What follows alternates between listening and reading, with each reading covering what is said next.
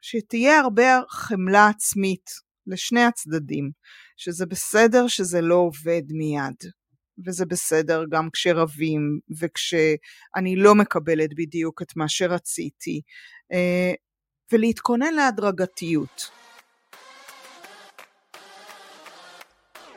היי כולם, אתן מאזינות ואולי גם מאזינים לאיך את מסתדרת, הפודקאסט שרואה ושומע אתכן, נשות המילואימניקים.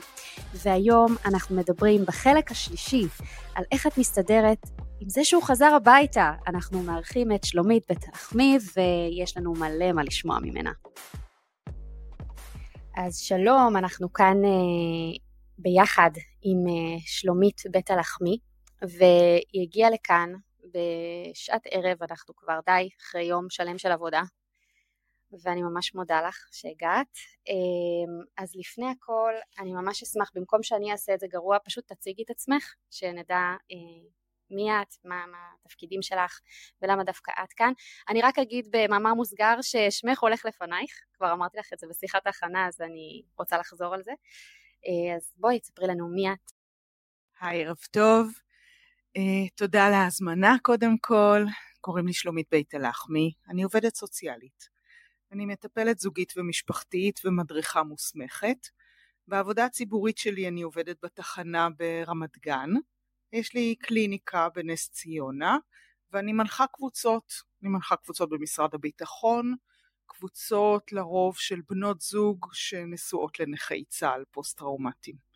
אז משם גם קצת החיבור שלי וגם בעבודה הזוגית. אז אה, באמת אה, מהחיבור הזה, אני באמת אה, כשרציתי, חשבתי ככה על פרק יותר מעמיק במובן הזוגי, וחיפשתי באמת מישהי שהיא תהיה, או מישהו, זה לא היה לי משנה, שבאמת תהיה את ההתמחות הכפולה הזאת, ואת באמת משלבת את הכל, את הזוגי, המשפחתי, וגם את ההתעסקות עם תגובות קרב, אז uh, ממש תודה שבאת. ואנחנו ככה נצלול לתוך האלמנטים הזוגיים, כי בעצם uh, הרבה הרבה נשים מתמודדות.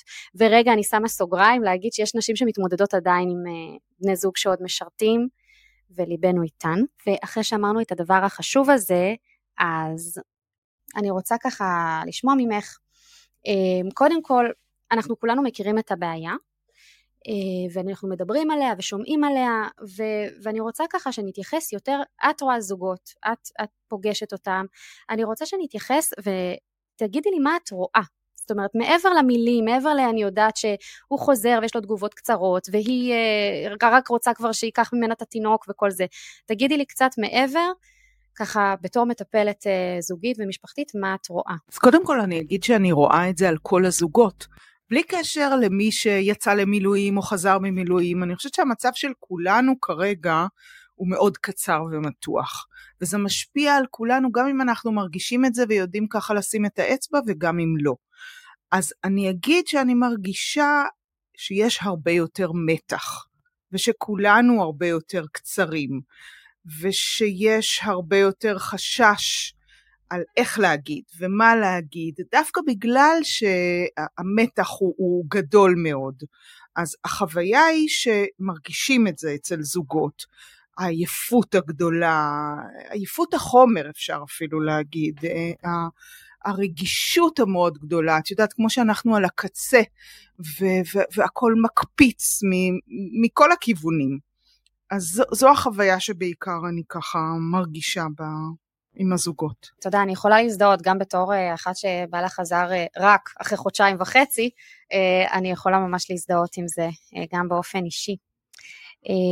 אז באמת בואי, בואי נדבר קצת על מה דומה ומה שונה ככה בקווים כלליים, מה דומה ומה שונה מפעמים הקודמות, את בטח כבר עבדת בשומר חומות, בצוק איתן, יש לך פזם בזה, כן? אז מה בעצם ייחודי לתקופה שלנו עכשיו? קודם כל נאמר שבאמת לא היה לנו ככה אף פעם. ובאמת מה שהכי הכי בולט בהבדל זה שהיום אנחנו כולנו עושים מאמץ הרבה יותר גדול לדבר על זה ולהתכונן לקראת ולנסות להבין בכלל מה קרה. עוד לא התחלנו להבין מה קרה לנו. ובכל זאת אני מרגישה לעומת הפעמים הקודמות ששוב לא היו דומות בשום דבר ועניין ועדיין הפעם את רואה איזו התגייסות, אני אומרת את זה מהצד אולי של האנשי מקצוע. את רואה פתאום נדיבות מאוד מאוד גדולה של אה, לחלוק בחומרים, של לתת את מה שיודעים כדי שכולם אה, יהיו מיומנים ושיהיה להם את הכלים, ומאוד מאוד לנסות להעלות את המודעות גם אצל אנשי הטיפול וגם אצל האוכלוסייה כולה, להעלות את הרגישות כדי באמת למנוע כמה שיותר אה, את התקיעות של התגובות הקשות ולעשות איזושהי עבודת מניעה טובה ככל האפשר כדי שכולנו נתמודד עם זה טוב יותר. אנחנו עדיין ממש בחיתולים ובהתחלה ובכל זאת הנה תראי אה, איך פודקאסט כמו שלך קם אה, והוא לא היה קודם, לא היה הדיבור הזה קודם בצורה כל כך מודעת, וזה בהחלט משהו שאפשר לציין אותו מאוד מאוד לטובה, את ההתגייסות הזאת של כולנו. אה, כן, את אה, צודקת, זה באמת משהו ש... כאילו הפודקאסט הזה זה משהו שלא הייתי עושה בחיים, אה, כנראה אם לא היה קורה כל הדבר הזה וזה לא היה בוער בי ככה. וואו, את כל כך צודקת, אני זוכרת גם כאשת טיפול בהתחלה שהיה הרבה הרבה שיתוף במידע, וגם הרבה תחושות אשמה אה, אצל נשות טיפול שקשורות אה, ככה לתקופה שאני נמצאת בה בחיים, שהילדים יותר קטנים ופתאום אין מסגרות וכל הדבר הזה, ואז מה, כולם מתגייסים, כולם מתנדבים, כולם בקווים החמים של הטלפונים ורק אני לא. אני בעצמי נפגעת חרדה, בואי, אני בעצמי בשבועיים הראשונים עליתי להשתלמויות המקצועיות של איך לתת מענה בכלל מתוך מקום אנוכי, לא נעים להגיד, אבל זה ממש היה ככה, ובאמת לאט לאט התחלתי לתת מענה בעקבות הדבר הזה, אבל הייתי צריכה קודם כל לווסת את עצמי, אז uh, זה בהחלט, uh, את צודקת, זה באמת משהו שלא לא ראיתי כזה דבר, כי כבר לפני שנתיים או שלוש היה את שומר החומות, לא היה כזה שיתוף במידע, אני ממש מזדהה עם זה, uh, כי גם אז הייתי בקבוצות של הקולגות ולא היה ככה, זה באמת משהו באמת חד פעמי. אז uh, ברור שצריך uh, שניים לטנגו, אז אני ממש אשמח שתתני שניים או שלושה דברים, ככה אבני יסוד, שכל אחד מבני הזוג יכול ליישם עכשיו, הוא חזר הביתה, והתגובות של שניהם, כמו שאמרת, יש המון מתח ולחץ, איך, איך אפשר ככה שהמערכת הזאת תעבוד טוב יותר עם כמה שפחות נזק ארוך טווח. אז באמת, קודם כל, אני אגיד לשני בני הזוג, קודם כל לנשום, הרבה הרבה לנשום, ו... ושבעיקר צריך להצליח קצת לדבר על זה, כמה שאפשר, לאט לאט. לדבר על מה הציפיות שלי כשתחזור הביתה, ולמה אני זקוקה, ולמה אתה זקוק. והייתי אומרת לך שחזרת מהמילואים, או שאתה עומד לחזור מהמילואים, קודם כל לקחת לעצמך באמת, מתוך שיחה, את היכולת לעשות איזה טקס מעבר קטן בין המילואים לבין הבית. כי הפער בין המילואים לבין הבית הוא יהיה גדול. גם אם לא אה, לחמת בחזית, עדיין האינטנסיביות היא אחרת לגמרי. והחוויה של אה, לחזור הביתה אמ, אחרי געגועים ואיזושהי ציפייה גם שלך מיד להיכנס לעניינים, היא דורשת איזושהי עצירה טיפה לפני ואיזושהי הכנה להיכנס לתוך הקלחת הזאת שבה מצפים לך כל כך.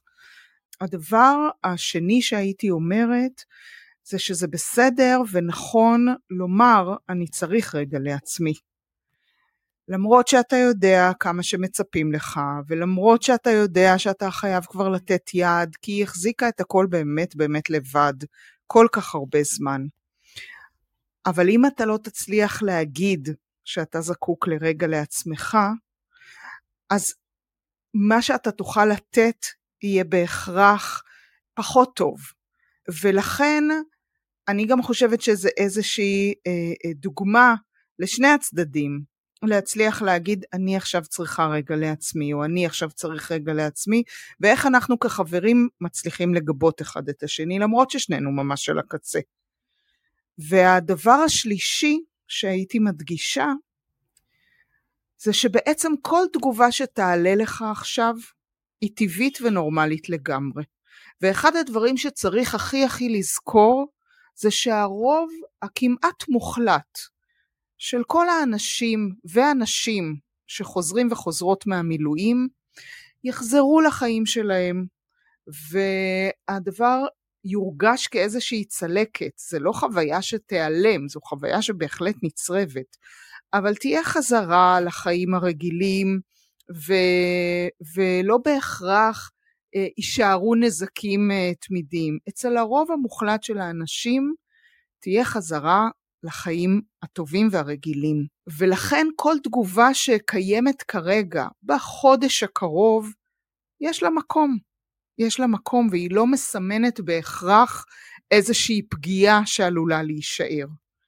אז גם אם אתה קצר יותר מהרגיל, וגם אם התגעגעת מאוד ואתה חוזר לקלחת של הבית ופתאום הכל נורא משעמם וחסר טעם, וגם אם אתה מרגיש שאתה לא נותן מספיק, וגם אם אתה מרגיש שאתה קצר יותר ומאבד את הסבלנות, וכל תגובה היא לגמרי לגמרי מובנת. בגלל בעצם המעבר הגדול הזה שמתרחש. ולכן צריך לתת לזה מקום ולהצליח לדבר על זה, ולהצליח גם לומר סליחה כשצריך. ובאמת המקום הזה שבו אתה מבין איפה היית, מקום שהיה מלא באנרגיות, מלא באיזושהי דריכות ו- ומתח מאוד מאוד אינטנסיביים, לחזרה של הבית. של רעש אחר, של, של צרכים אחרים, וזה בסדר להתרגל לזה שוב. זה בסדר שזה ייקח זמן, ושיהיו כל מיני קשיים בהתחלה, שזה יחרוק, ושזה לא יהיה לגמרי לגמרי מותאם ומוצלח כבר בהתחלה. ולה הייתי אומרת, לנסות קודם אה, באמת קצת ביני לבין עצמי להתאים ציפיות. אני חושבת שיש משהו בציפייה ש, שכל כך הרבה זמן את מחזיקה שהוא יחזור כבר, כל כך הרבה דאגה שהייתה שם, וכל כך הרבה קושי שהצלחת להתמודד איתו לבד. ויש איזה אה, חשיבות של ברגע האמת לנסות ולהתאים את הציפיות, לנסות, לנסות ולחשוב למה באמת אני זקוקה ואיך הוא חוזר, ומה עלול גם קצת לחרוק ולהתקלקל בינינו, ושיהיה גם לזה מקום. שתהיה הרבה חמלה עצמית לשני הצדדים, שזה בסדר שזה לא עובד מיד, וזה בסדר גם כשרבים וכשאני לא מקבלת בדיוק את מה שרציתי, אה, ולהתכונן להדרגתיות, להתכונן לזה שזה לא יהיה מיד מה שאת זקוקה לו ולא בדיוק, אבל לאט לאט. והדבר השני, אה, הייתי אומרת, שוב ללמוד ולבקש ולקבל עזרה, שזה הדבר החשוב ביותר.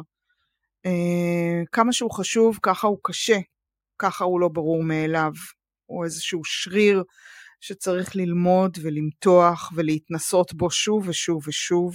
המקום הזה של לבנות איזשהו מערך תמיכה שיכול אה, לתמוך בך, גם בחזרה הזאת, גם בחריקות האלו שהולכות להיות בחודש הקרוב, בחודשיים הקרובים, לנסות לעטוף את עצמך ככל האפשר. במה שהצלחת גם כשהיית לבד והתמודדת לבד, וגם עכשיו כשהוא חוזר. לא לצפות שהוא מיד ימלא את כל החוסרים, להמשיך להיעזר, להמשיך למצוא עוד מקומות שיכולים לתת, אה, באמת כדי אה, לא להרגיש רק לבד ומרוקנת. אה, את לגמרי צודקת במובן של לבקש עזרה, גם הקלטתי על זה איזשהו פרק, אפשר לגלול אחורה. אמ, ואני חושבת שזה באמת המקום להמשיך ולבקש עזרה. ואת אמרת פה נקודה מאוד מאוד חשובה בעיניי, שהרוב יהיו בסדר, הרוב יחזרו לעצמם, ואני רוצה להוסיף עוד, שיהיו כאלה גם שיעברו איזשהו תהליך של צמיחה פוסט-טראומטית. אפילו הסטטיסטיקה מראה שזה יותר מה-PTSD ה... ה... ככה שמדובר פה מאוד. אז אז יהיו כאלה שממש יקבלו פרופורציות. זה כן נכון, עכשיו יש מצב שחייל שחוזר משדה הקרב וחווה יום יום מאוד משמעותי. הוא עשה את הדברים הכי משמעותיים במדינה בעצם, ועכשיו הוא צריך לקנח את האף לילד בן השנתיים. כאילו, זה פער, אה, מה, מה קורה פה. אבל, אה, אבל כן, בסופו של דבר, כשהזמן כנראה יעבור, אה, יהיה פה איזושהי צמיחה שאנשים יותר, הרוב יהיו קודם כל בסדר, ויהיו כאלה שגם יקבלו את, ה, את, ה, את החיים שלהם עם סולם ערכים אחר, או עם סדר יום אחר, נפשית, סדר יום ועמדה נפשית אחרת, שאולי תהיה אפילו יותר בריאה לבני זוג, לאישי גם ולמשפחתי. אז זה ככה משהו שרציתי לציין אה, בנוסף. אז תודה לך על זה.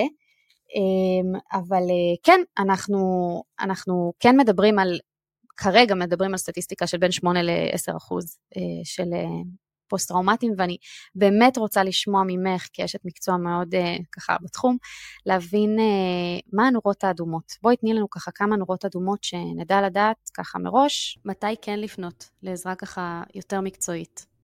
אז מה שצפוי שיהיה, ושוב, אה, זה יכול להתאים לכולם, זה פשוט לאט לאט עובר, אבל אנחנו כן יכולות לצפות לאיזושהי עוררות יתר כזאת, דריכות שהיא לא נגמרת רק ברגע שיוצאים מהמילואים ומאזור הלחימה, אלא היא קיימת עדיין והיא אה, אה, מלווה אה, לאורך הזמן, רעשים אה, מיוחדים, אה, רעשים רגילים של בית שפתאום יקפיצו מה שלא היה קודם.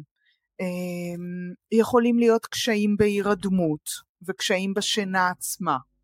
יכולים להיות אה, חלומות קשים, סיוטים, אה, יכולים להיות התפרצויות זעם שהן לא צפויות, לא לאדם עצמו ולא אה, למשפחה. יכולים להיות באמת המקום הזה של הסבלנות הקצרה, הקושי הרגשי, הרבה מאוד עצב על אה, דברים ש, שהם חוו על חברים שנפצעו, חברים שנהרגו, וכל התגובות האלו הן מותאמות.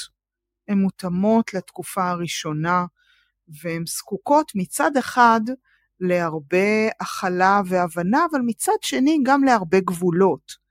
אוקיי? זה לא אומר שאם בן הזוג או בת הזוג חזרו מהמילואים ויש להם תגובות מאוד קצרות ותוקפניות, זה לא אומר שהוא או היא צריכים להכיל את זה אה, במלואם ו- ולקבל את זה. דווקא מה שעוזר במצבים האלו זה להגיד, קח לך רגע, קחי אה, רגע ותנוחי בחדר, לעשות איזשהו פסק זמן, לעזור אחד לשני בלראות מתי התגובות האלו מגיעות ו- ולהצליח אה, אה, לתת אה, איזה זמן מנוחה. כן נכון לעצור את זה. זה נכון להגיד, רגע, אתה, אתה נורא מרוגז, צא החוצה, תתאוורר ותחזור.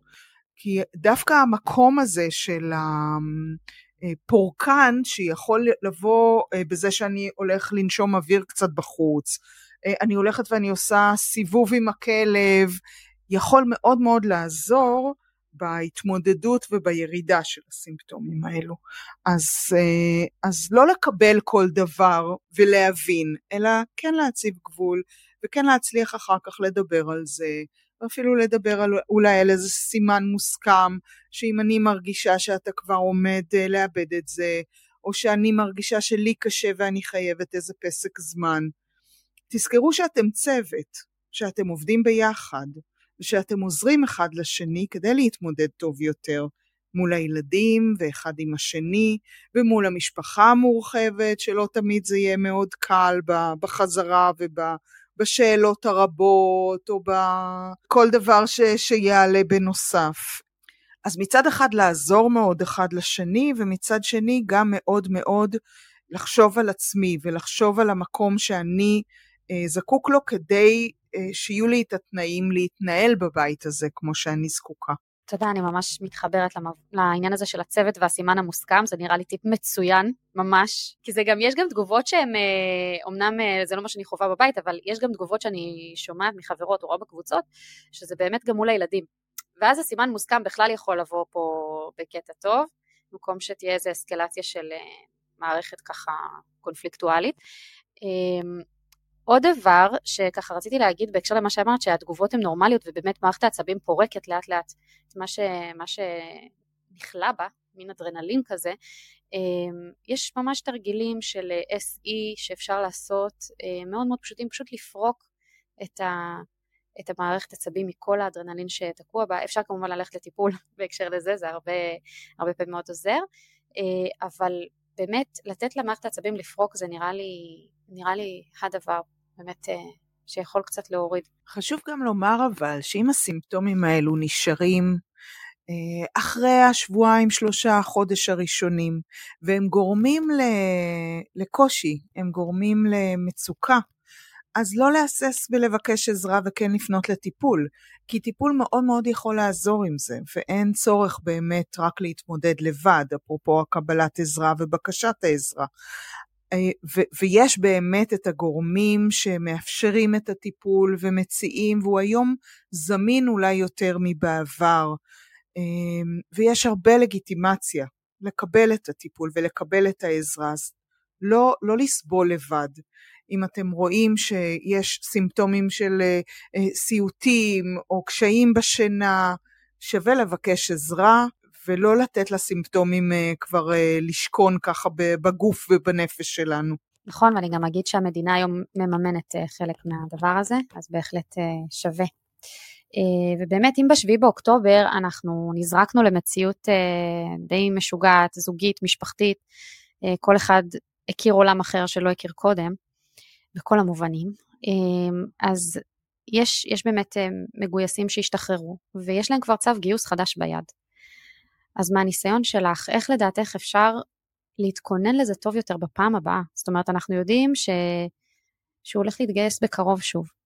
אה, כנראה. כל נזיל והכל יכול להשתנות, אבל אה, אנחנו מקווים שלא, אבל, אבל נגיד וכן, איך מתכוננים לדבר הזה נכון יותר? אז אני אומר שאני הייתי ממשיכה כבר עכשיו ומשקיעה בבנייה של מערך התמיכה שלנו כמשפחה. זאת אומרת שזה שהוא חזר עכשיו הביתה או זה שהיא חזרה עכשיו הביתה לא אומר שאנחנו כבר מסודרים ויכולים לנוח והוא ממלא את כל הפונקציות שהוא מילא קודם ואנחנו חוזרים לשגרה. הייתי אומרת שזו הזדמנות כבר עכשיו להמשיך את ההכנה שלנו גם ביום יום, אנחנו לא צריכים לחכות רק שהוא יחזור למילואים. כמו שאת אומרת שיש את הצמיחה הטראומה, הפוסט-טראומטית, אותו דבר יכול להיות שיש פה איזושהי הבנה של איך עזרה נכנסת לתוך החיים שלנו. דווקא מתוך הרגעי מצוקה הצלחנו אולי להכניס משהו של עזרה לחיים. ולא הייתי מוציאה את זה בחזרה, הייתי משאירה את זה בתוך המשפחה. אם הצלחתי לבנות איזה מערך של עזרה הדדית עם חברות, או אם הצלחתי לבנות איזה רשת אה, תמיכה של בייביסיטריות, הייתי ממשיכה ומתחזקת את רשת התמיכה, אפילו בכדי שזה יהיה לי כבר מתוחזק ומשומן לקראת היציאה הנוספת למילואים.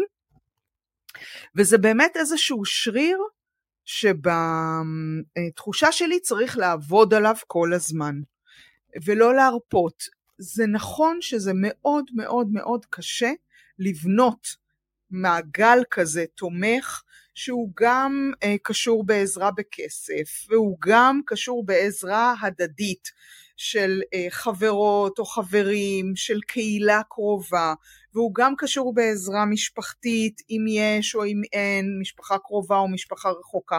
אבל ממש הרי צריך לבנות את זה וזו עבודה קשה שלפעמים היא מפרכת ומייאשת, אבל היא שווה את זה. כי התפקוד של כולנו כמשפחה יהיה הרבה יותר טוב ברגע שזה יהיה קיים. אז קודם כל הייתי אומרת להמשיך לבנות את מערך התמיכה, לשמן אותו ו- ו- ולהפוך אותו לכמה שיותר כולל ומקיף. הייתי קצת מדמה את זה, את מה שאת אומרת נכון, זה התקיף אותנו באיזה הפתעה גמורה, שביעי לאוקטובר, ועכשיו אנחנו פתאום יודעים שיכול להיות ששוב הוא יוצא למילואים או יתייצא. ואני הייתי מדמה את זה קצת ל... לידה של ילד שני. זה כמו שבלידה של הילד הראשון אנחנו לא באמת באמת יכולים להתכונן לזה ולהבין מה הולך לחכות לנו. ואז כשאנחנו חושבים על הילד השני, אנחנו באמת מבועטים מעצם המחשבה שעוד פעם אנחנו חוזרים לאותם קשיים מאוד מאוד גדולים שהיו לנו. ואז כשנולד הילד השני אנחנו מבינים שזה כבר לא אותם קשיים, שמה שהיה קודם פתאום מרגיש קצת אחרת. אפרופו המערך תמיכה, אז פתאום יש לי כן למי לקרוא, ודברים שעבדו לי בסבב הראשון יכולים אולי לעבוד גם בסבב השני, ויגיעו דברים נוספים שאני אצטרך להתמודד איתם. אבל אה, אני כן יודעת כבר קצת יותר מה מצפה לי. ולכן אני אוכל להיערך לזה אולי טוב יותר. זה נכון שיהיה פה הרבה יותר חשש, כי אני כבר יודעת כמה זה יכאב, וכמה זה יהיה חסר, וכמה זה יהיה קשה, וכמה זה מייאש, וכמה זה בודד. אני כבר יודעת. אבל אני כבר יודעת גם למי זה עובד להתקשר בשעת מצוקה, וממי באמת אפשר לבקש, ומי הכי קרוב ויכול לעזור לי במה. אחד הדברים החשובים זה לדעת מה לבקש ממי, ולזהות מתי אני זקוקה לעזרה. אז אולי זה מיומנות שאני קצת שכללתי בסיבוב הראשון, ויכולה להשתמש בתובנות שיש לי לסיבוב השני, במידה ויהיה. ובואו נקווה שבאמת לא יהיה בזה צורך, אבל בעצם להשתמש במיומנויות שכבר פיתחנו, ביזע רב ובסבל גדול, להשתמש בהם ולנסות לעבוד על עוד אפשרויות שיוכלו לתמוך בנו. זה לא איזשהו פינוק להיעזר, זה לא פריבילגיה, זה באמת משהו שנחוץ מאוד מאוד קודם כל לנו ואחר כך גם לכל המשפחה שלנו, לילדים שלנו, למשפחה, וגם לו שיוצא למילואים שידע ש, שהוא משאיר עורף חזק ומתפקד ומתמודד, אז זה הולך להיות מאוד קשה, אבל אולי קשה קצת אחרת. אני מסכימה איתך, האנלוגיה של הילד ראשון ושני, וואו, עיבול. אה, וכן, האפשרות להיעזר היא חשובה, אני גם חושבת שכשאנחנו מאוד מאוד בלחץ, אה, וצריכות עכשיו עכשיו עכשיו עזרה, האפשרויות שלנו לחשוב על מי יכול לעזור מצטמצמות, ה mind שלנו מצומצם, וכשיש סיטואציה זוגית יותר רגועה, ושהוא בבית, ואפשר שנייה לשבת ביחד ולמפות את האפשרויות לעזרה, אז באמת אה, זה הרבה יותר קל ונוח, ויש בנק הרבה יותר אה, עשיר לפעם הבאה, ובתקווה באמת שלא תהיה. אז אה, אנחנו מדברות על בעיה של, שהיא של כולם, לא רק, אה, לא רק של מי ששב מהקרב, כמובן ששם אולי העצימות גבוהה יותר, הנה עצימות, זה, זה חודר לכולם, הטרמינולוגיה הזאת חודרת לכולם. אמ, וכולם צריכים בעצם אה, לקחת לעצמם זמן לנשום, כמו שאת אומרת, ו- ולתת לעצמם זמן, ולבקש אחד מהשני זמן, זמן להירגע, אפילו אם זה סימן מוסכם, אה, ולהכיל את התגובות, ושבחודש הקרוב, או חודש מרגע שהוא חוזר, התגובות הן לגמרי לג'יט, ואפשר לתת להן מקום אה, ומרחב. וגם זה נכון שנשים את השיקוף אחד לשני. זאת אומרת, כמו שקראת לזה גבולות, אז זה כנראה מגביל בקטע טוב, כמו הגבלה של אהבה כזאת. אז uh, יש בזה גם um, משהו שיכול להקל, ואם באמת התגובות הקשות ממשיכות שלושה שבועות ויותר, חשוב לפנות לטיפול, אה, כי לא חייבים לסבול ולא חייבים אה, להשאיר את זה אצלנו. וגם אמרנו ש, שהרוב יהיו בסדר, והרוב הרוב יחזרו לחיים הטובים. ו, ויהיו כאלה שאפילו יצמחו מהסיטואציה הזאת לעמדה נפשית הרבה יותר אופטימית וטובה עבור עצמם. אמ, ודיברנו על אה, שכלול מערכי התמיכה. נתת פה הרבה העמקה של, של איך להסתדר, של איך אה, לבקש עזרה, שזאת העמקה מאוד מאוד חשובה בעיניי, לדעת ממי לבקש את מה, שיש לנו כבר את הניסיון, שזה גם מאוד מאוד חשוב. באמת עוברת עלינו, אה, עלינו כאנשים וכמדינה, תקופה מאוד מאוד מורכבת וקשה. שאנחנו אה, עוד אה, נדבר בה רבות, ועוד נלמד ממנה הרבה, ונשתכלל גם אנחנו כאנשים, כאנשי מקצוע, אני חושבת שהמקום הזה של החמלה העצמית הוא מקום מאוד מאוד חשוב. גם באיך שאנחנו חוזרים משדה הקרב, וגם באיך שאנחנו מגיבות ומגיבים בתוך הבית. לא הכל הוא מאוד בשליטה, ויהיו הרבה חריקות, וזה בסדר.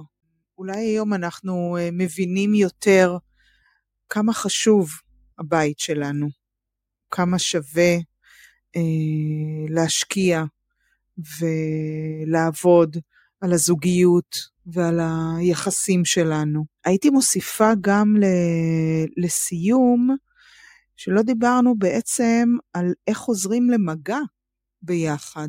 את יודעת, המגע הוא אחד הדברים שלא צריך בו מילים, ויש בו הרבה מהקרבה ומהנחמה. וגם בו הייתי אומרת לאט לאט. לאט לאט.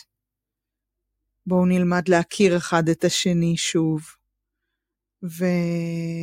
ונבדוק איך כל אחד מרגיש, ולמה כל אחד זקוק. אה, וגם פה יש בוודאי הרבה מאוד ציפיות, וגם פה יש פוטנציאל להרבה מאוד אכזבות. אה, אבל המגע הוא, אה, הוא מקום מנחם, והוא מקום ממלא. חיבוק חזק וטוב של 20 שניות ביום יכול לעשות הרבה מאוד. ולאחוז ידיים, ללטף אחד את השני, אה, יכול אה, להיות מאוד מנחם גם כשאין לנו מילים, או גם כשאנחנו לא רוצים לדבר על זה. אז לא לשכוח את המגע. נקודה סופר חשובה, טוב שהעלית אותה עכשיו, ובאמת נחמה, ו- וגם הייתי מוסיפה לזה הרבה קשר עין, כמו החיבוק של ה-20 שניות, קשר עין ארוך, אה, זה מאוד מאוד חשוב. ומי שרוצה או רוצה ליצור קשר עם שלומית, אני אשים את הפרטים שלה בתיאור הפרק ותוכלו ליצור איתה קשר. זהו, אז רציתי להגיד לך המון תודה, שלומית. אה, תודה שבאת לכאן, תודה שהיית, שנתת מהזמן שלך בסוף יום, שאנחנו עייפות כבר ודי. אז אה, ממש תודה, ומעריכה מאוד, תודה על כל הידע. וכל הכבוד, ויישר כוח על כל העבודה שאת עושה. תודה לך שהזמנת אותי. תודה לך, אה, ותודה לכל מי שהאזין והאזינה. אני ממש ממליצה להעביר את הפרק הזה עם כל התובנות והידע ששלומית נתנה לנו לעוד זוגות. אה, אני ממש מקווה שנוכל לעזור ככה לכמה שיותר זוגות להשתקם קצת מהתקופה האחרונה. ועד הפרק הבא, שיהיו בשורות טובות.